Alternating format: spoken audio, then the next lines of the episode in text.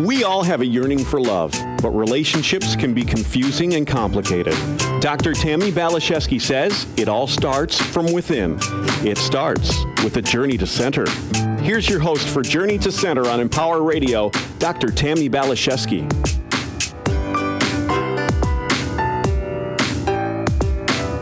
Hello, my sweetheart, my darling. Thank you for allowing us to be a part of your day. And we're so honored by your energetic presence in our lives. So do you sometimes feel like you're spread too thin, like you have too much to do and not enough time to do it? Or how about feeling overwhelmed? My guest today says if we ever feel overwhelmed, it means that our lives or our work is overpowering us. This is understandable. It seems to be what Western society expects, reveres, and acknowledges. Additionally, we all have things we need to do, bills to pay, people that depend on us. Life, for most of us, is busy.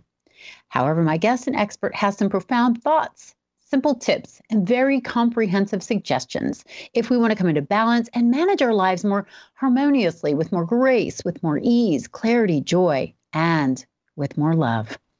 We are here with Dr. David Kundtz. David is a speaker, author, marriage and family therapist, and was a clergyman for more than 20 years. Then he established a psychotherapy practice in Berkeley, California for 20 more years.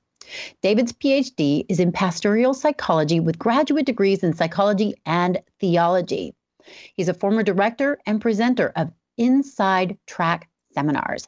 David has written 7 books, including the best-selling Quiet Mind, One Minute Mindfulness, and sold more than 113,000 books around the world. We're here today to talk about his newest book, The Art of Stopping, How to Be Still When You Have to Keep Going. So, David, thank you for saying yes to this conscious conversation today. Tammy, it's great to be with you. Thank you. I know I was supposed to be interviewing you a couple of weeks ago, and technology put the kibosh on that. But you and I had a private conversation that was so wonderful. And I found out you actually lived right here in Idaho and was a Catholic priest in Eagle, Idaho, where I live. So I just loved finding this out about you and having that moment of just connection, laughter, and synchronicity. Exactly. Yes, me too. It was so fun. You know my hood, you know my stomping grounds, and it's a pretty great place to be. It is. I miss it. Yeah, it's quite a reprieve here. I was an LA girl thinking I was going to live in the city the rest of my life, but no, my soul had other plans, and I'm so grateful I listened. Wonderful, yes.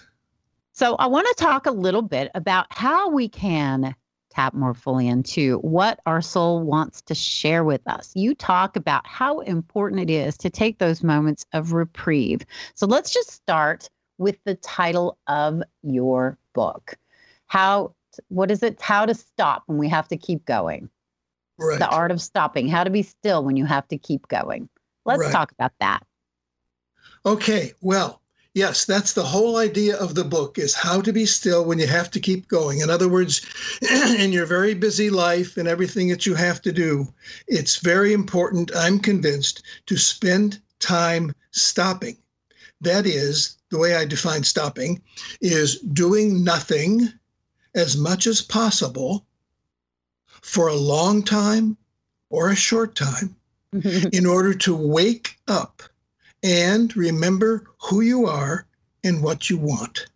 Mm-hmm. So the whole purpose of stopping, of doing nothing, whether it's a long time or a short time, is to be awake, be in the moment, to know what you want, and to remember who you are.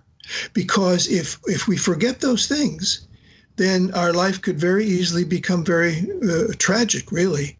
If we do not choose the direction in which we want to go very consciously, then we tend to take on the values and the goals of the society, of the culture in which we live, which are not necessarily the ones we want. In fact, very often they're the opposite of what we want. So thus the importance of stopping and doing nothing, yes.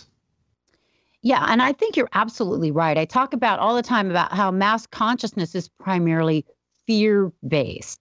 And if we want to live a more love-based life and not be swept along this wave, we really have to take personal responsibility to go inward and take that time, create those retreats and reprieves where we are choosing to connect with our own souls. Exactly. Yes. And the basis of this, the basis of stopping, why I believe, why I believe stopping works is because I believe each of us has, and this is nothing new, of course, this is in the spiritual, all spiritual traditions, literally East and West. I believe each of us has within us the knowledge and the wisdom that we need in order to live the life that we're called to live. Mm-hmm. It's there. It's in all of us. It's something that's it's a birthright. But living in the culture in which we do, which is very demanding and full of distractions, we don't hear that voice. It's covered over. The world offers so many distractions that are so enticing and so demanding that we don't hear that still inner voice. So we have to allow time and opportunity for us to hear that voice. And that's what stopping is. Stopping gives you the chance to hear your own wisdom. That's there. It's always been there. I love that so much. I was just taking notes because some of that is so profound and rich and true with a capital T, truth. So, and I think this goes along with exactly what you're saying. You wrote this in your book, and it's absolutely accurate. We entrain to the rhythms around us all the time. The most of us aren't aware of it. Exactly. Yes, we do. Entrainment is picking up the rhythms that go on around you. And it happens automatically. We don't choose to do it. It just happens. And it's like being on a fast train and we're out of control. So stopping brings us back, stops the train. You go into the roundhouse and you get refueled, so to speak. And gives you the opportunity to say, wait a minute, that's not what I want. This is what I want. Because if we don't do that, as you know, Tammy, life can be very tragic. We can get to the end of it some day in the future, maybe not so far, or maybe far in the future, and wake up one cold morning and think, oh, I missed it. Mm-hmm. I wanted to whatever. I wanted to be this. I wanted to do that. And I missed it. How sad is that? How sad is that? It is. And it's tragic and it's painful. You know, as we were discussing in the beginning of this conversation, when I was living in LA, I was doing what I thought I should do. I was living a very mind-based life and going along with what the outside said was important. And I was totally ushered off track from the perspective of my soul. And it was like, I didn't stop on purpose or consciously, but life stopped me because it was like I felt like I was at the end of my leash. There was no place else to go. It was either die or turn inward. Yes. And I started spending more time turning inward and listening. And it really ushered me in a completely different direction. But I'm now living, I think, the life my soul wanted for me. And it's very fulfilling. And I don't think this could have occurred had I not set that intention to tap into the wisdom that is within, and we all have it. Yes, exactly. That my experience was perhaps similar to yours. I was a priest, as you mentioned earlier, for many years, and very happy, content, until all of a sudden I wasn't. The bottom sort of dropped out, and what I was doing lost meaning for me. So I did something, and I don't even know why I did it. I didn't do it because I thought it would help. I just didn't know what else to do. So I went away for a month. I got permission from my good and wonderful bishop, and I was very fortunate to be able to do that. Most people can't do that. Right. So I went up on the northern coast of California, and I sat for a month looking at the ocean and saying, okay, now what? Now, David, what are you going to do? What's going on?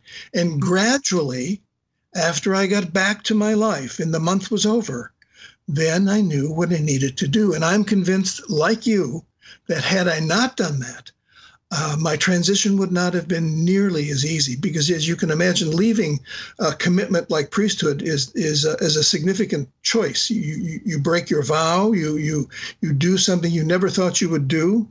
And so that stopping allowed me to know what my values were, who I was, and what I wanted to do, and what values I wanted to keep and not get rid of as well. When you bring up such an interesting point, I'm so grateful you're sharing this part of your experience and story. It's like sometimes we live a chapter and we think it's going to be for the rest of our life. But then it's sort of like, okay, your soul's like, no, okay, we've done that. We've checked that box. And now we're moving on to the next thing. And it can be confusing and it can be scary. And you were blessed that you could take a month to really listen to that inner wisdom. But a lot of people don't have a month. Like what you said, but you say we can take different amounts of time to stop and turn inward and create that retreat and reprieve for ourselves. Can you talk about that? Absolutely. Yes. Stopping is basically divided into three ways of doing it, and they're based on the amount of time you do it. The first is still points. That's a few seconds, a few minutes, a few hours, half a day, or some relatively short amount of time, but especially the few seconds and the few minutes. And that's a still point. The next amount of time is like I call a stopover, which is a little bit longer, maybe a whole afternoon or a day or a weekend or even a couple of days of relatively doing nothing. And the third is called the grinding halt. Now, grinding halts are something that some people will never do. And that's a long period of time in which you are really doing nothing, a two-week retreat, a month off like I did. Or what happens to many people, maybe this is what you were saying happened to you. Life stops you. Mm-hmm. You get sick, you have an accident, and there you are in bed and not well or otherwise tied up, which is not an optimal way to do stopping because you're concentrating on getting well. You're sick. You're uncomfortable. You're not. You can't put energy in anything but getting well, as well you should. Mm-hmm. So. Intentionally picking stopping, that's where the benefit comes. So those are the three ways: the still points, stopovers, and grinding halts. Now, one of the things I like to emphasize about stopping is that, you know, there are very, very few rules. Actually, there are no rules. A few guidelines, and the guidelines are still points, stopovers, or grinding halts, and do whatever you want to do as long as it's as much as possible doing nothing. So is it really possible to do nothing? Maybe not, because the internal chatter goes on, doesn't it? Just the mad monkey runs around your head talking and acting up. So is it really possible to do nothing? Probably not. But, I don't really spend much time with that question because it doesn't make any difference. Do nothing as much as possible for you. So, for example, a still point. You're going through your day. You're very busy. Say you're going to have an interview for a job, or you're going to go prepare a report. Whatever you're doing, and you're a little nervous or anxious about it. Take a few seconds. Go to the bathroom if you can. Lock the door. Look in the mirror. Tell yourself what you want to hear. Close your eyes. Turn in and remember who you are and what you want. And then that's it. Go back to work. I guarantee if you do that for 2, 3, 4, 5, 20 times a day, you'll come to the end of your day more refreshed and more integrated. Mm-hmm. I love that. It accumulates. Well, and what you're saying brings to mind a vision to me of just like going to this internal well to be able to receive just this healing elixir. That's something I do often. And I try to tend to meditate, but you're saying this isn't necessarily meditation, or perhaps it's a kind of meditation for people who are like, I can't meditate. Right. Exactly. Yes, It is. It is meditation, and yet it isn't. It's it shares characteristics of meditation. It shares the same end, I'm sure, but the method is specifically for the Western mind, the busy Western American person. Who is busy and doing and going and so forth. Yes. But yes, meditation. And I love meditation. I do it from time to time, but I always do stopping because stopping is always available to you. Even in the midst of a very big, I used to give seminars to nurses and talk about stressed people. And in the middle of the seminar, I would do still points. And the people I was giving the seminar to would not even be aware of it. I would just stop for a moment, close my eyes briefly, remember why I'm doing what I'm doing, and then go back to work. People don't even notice it. You can do it that quickly, that unobtrusively. But believe me, it's powerful when you accumulate those experiences. Yeah, it's sort of like just carving a new groove in your brain or creating a new habit. And then it's sort of like it becomes natural. It becomes simple, it becomes easy, it becomes familiar. Yes. And I love this quote from your book, because I think this kind of puts it in a nutshell. Being awake, knowing who you are and paying attention to what is going on both outside of you and inside of you is close to what Eastern spiritual traditions call mindfulness. Exactly. And I think it's important to live our lives mindfully, because again, if we don't, then we're swept along a wave that maybe isn't our wave. Exactly. And just like you had said earlier, you know, I did get stopped with a lot of illness, sickness, accidents, and I turned inward finally and said, what is going on and why? And what I got was, it gave me permission to stop. Mm. And I thought to myself, and I asked the question, well, if I stop before I get sick, if I stop before I get hurt, will I have to get sick or have an accident? And what I heard was no.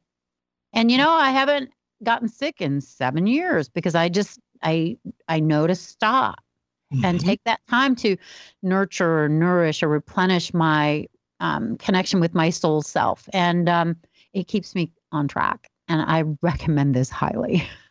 Yes. Wonderful. Yeah, that's a great example. And one of the things I think it's important to keep in mind about stopping is the purpose of stopping. Yes. The purpose of stopping is going. Uh-huh. You know, in other words, it's not an end in itself, so to speak. Why stop? Because when you go, you need to know where you're going. Right. And who you're going with and why you're going there. So the stopping makes the going what you want it to be, what you need it to be, what your wisdom tells you it should be and needs to be. Yes. And I love this too. You say the ultimate goal in finding truth, in stopping, is finding one's truth and discovering their purpose or calling. Can you talk a little bit more about that? Oh yes, yeah. This I get this idea from James Hillman, who was a sort of the bad boy of psychology years ago, but brilliant. And he has what he calls the acorn theory, and that is that we're told as children, grow up, and Hillman says no, grow down. And what he means by that is to grow down into the acorn, into the seed with which you were born. That's what we all need to do.